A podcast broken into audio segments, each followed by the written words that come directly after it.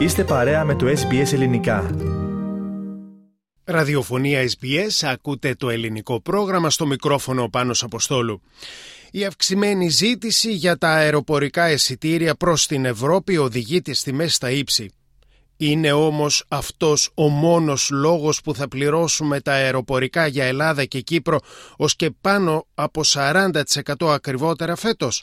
Γιατί άραγε οι πτήσεις από την Αυστραλία προς την Ευρώπη είναι τόσο ακριβές για το 2023 και γιατί θα πληρώσουν τα διπλάσια όσοι και όσες θέλουν να χαρούν το ευρωπαϊκό καλοκαίρι; Παλιότερα κάναμε κρατήσεις από πολύ νωρίς προκειμένου να αγοράσουμε φθηνότερα τα εισιτήρια.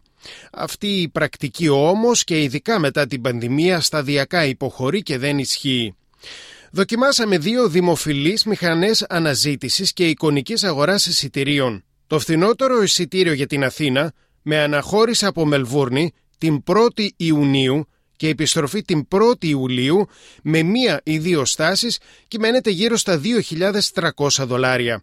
Παράγοντες που μίλησαν στην ιστοσελίδα traveler.com.au αναφέρουν ότι οι κύριοι παράγοντες για τα ακριβά εισιτήρια είναι η αύξηση στο κόστος των καυσίμων, η ισχυρή ζήτηση, αλλά και στο γεγονός ότι οι αεροπορικές εταιρείες θέλουν να ανακτήσουν τις οικονομικές απώλειες των προηγούμενων τριών ετών εξαιτίας της πανδημίας. Ο Χρήστος Νιάρος από το γραφείο Hello World Travel Oakley μας είπε τα εξής. Πολύ απλά υπάρχει μια κίνηση ε, και ένα ενδιαφέρον για το τουριστικό προϊόν το οποίο λέγεται ή εισιτήριο ή διακοπές ή πακέτο προς κάθε, κάθε κατεύθυνση. Και εννοείται φυσικά μιας και μιλάμε και για το χώρο της Ευρώπης και δει περισσότερο για την ε, μακρινή μας ε, γενέτειρα υπάρχει μια κίνηση και ένα ενδιαφέρον για όλες τις εποχές και για όλους τους μήνες αναλόγως βέβαια ο καθένας πώς έχει ετοιμάσει τις διακοπές του και για ποιο λόγο πηγαίνει και ούτω καθεξής. Εκείνο το οποίο είναι χαρακτηριστικό και θα το έχετε διαπιστώσει κι εσείς, υπάρχει μια κάποια αύξηση των ε, τιμών και ειδικότερα συγκριτικά με τις άλλες ε, χρονιές της τάξης από 15 μέχρι και 25% πάνω σε σχέση με τις εποχές του 2019 και ούτω καθεξής.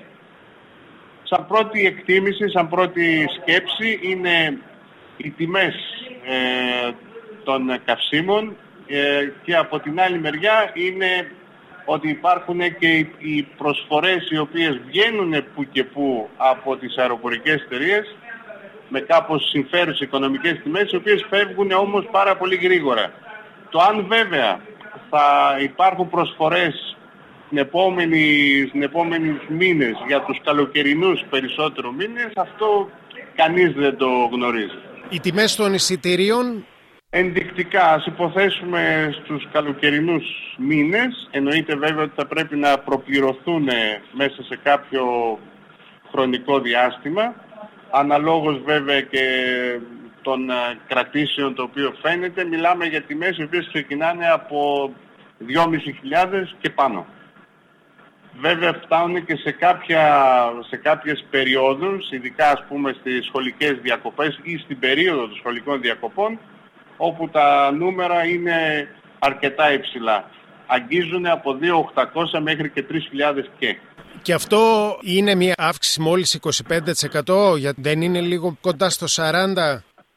Χτυπάει, ναι, συμφωνώ μαζί σας, πηγαίνει και μέχρι και το 40% αλλά αν υπολογίσουμε, μιλάω σε γενικές γραμμές ναι. σε σχέση με ε, ταξίδια ας πούμε στη, στο Ηνωμένο Βασίλειο. Οι τιμές σε σχέση ε, με το 2019 είναι περίπου και 24% παραπάνω. Ε, για την Ελλάδα μπορεί για τη τιμή και η αναλογία να είναι ακόμα περισσότερο. Μερικές φορές μπορεί να φτάνει και μέχρι και 50%. Μία μελέτη που διάβασα φτάνει μέχρι και το 53% για τη Ρώμη, ε, για την Αθήνα μέχρι και 44% και για την Κωνσταντινούπολη μέχρι και 31, 39% πάντοτε σε τιμές του 2019.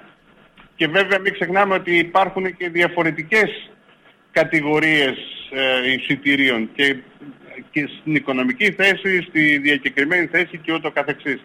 Είναι ανάλογα, είναι, ένα, είναι ανάλογα. Μπορεί κάποια στιγμή, σε θεωρητικά όλα αυτά, μπορεί κάποια στιγμή να ανοίξουν, να δοθούν περισσότερες θέσεις.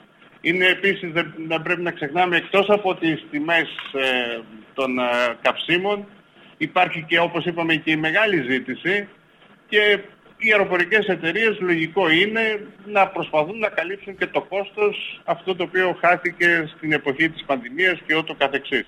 Όλα αυτά όμως είναι σε αυτό το δρόμο. Τώρα το πόσο συντείνει το ένα, πόσο επηρεάζει το άλλο, αυτά εννοείται δεν είναι επί του παρόντος και δεν είναι επί της αρμοδιότητάς μου. Ακούσαμε τον ομογενή ταξιδιωτικό πράκτορα Χρήστο Νιάρο. Ο καθηγητής Ρίκο Μέρκερτ στο Πανεπιστήμιο του Σίδνεϊ και ειδικός στις αερομεταφορές είπε ότι δεν είναι πιθανό να δούμε μείωση των αεροπορικών άβλων στο εγγύς μέλλον. Ωστόσο, κάποιες αεροπορικές εταιρείες χαμηλού κόστους προσθέτουν δρομολόγια, αλλά κυρίως στις πτήσεις εσωτερικού και προς την Ασία. Μιλώντας στην ιστοσελίδα traveler.com.au ελπίζω ότι μέχρι τον Ιούλιο η ζήτηση θα υποχωρήσει, κάποιες οικονομίες θα εισέλθουν σε ύφεση, κάτι που θα έχει αντίκτυπο στο εισόδημα πολλών πολιτών. Κάντε like, μοιραστείτε, σχολιάστε, ακολουθήστε μας στο Facebook, στο SBS Greek.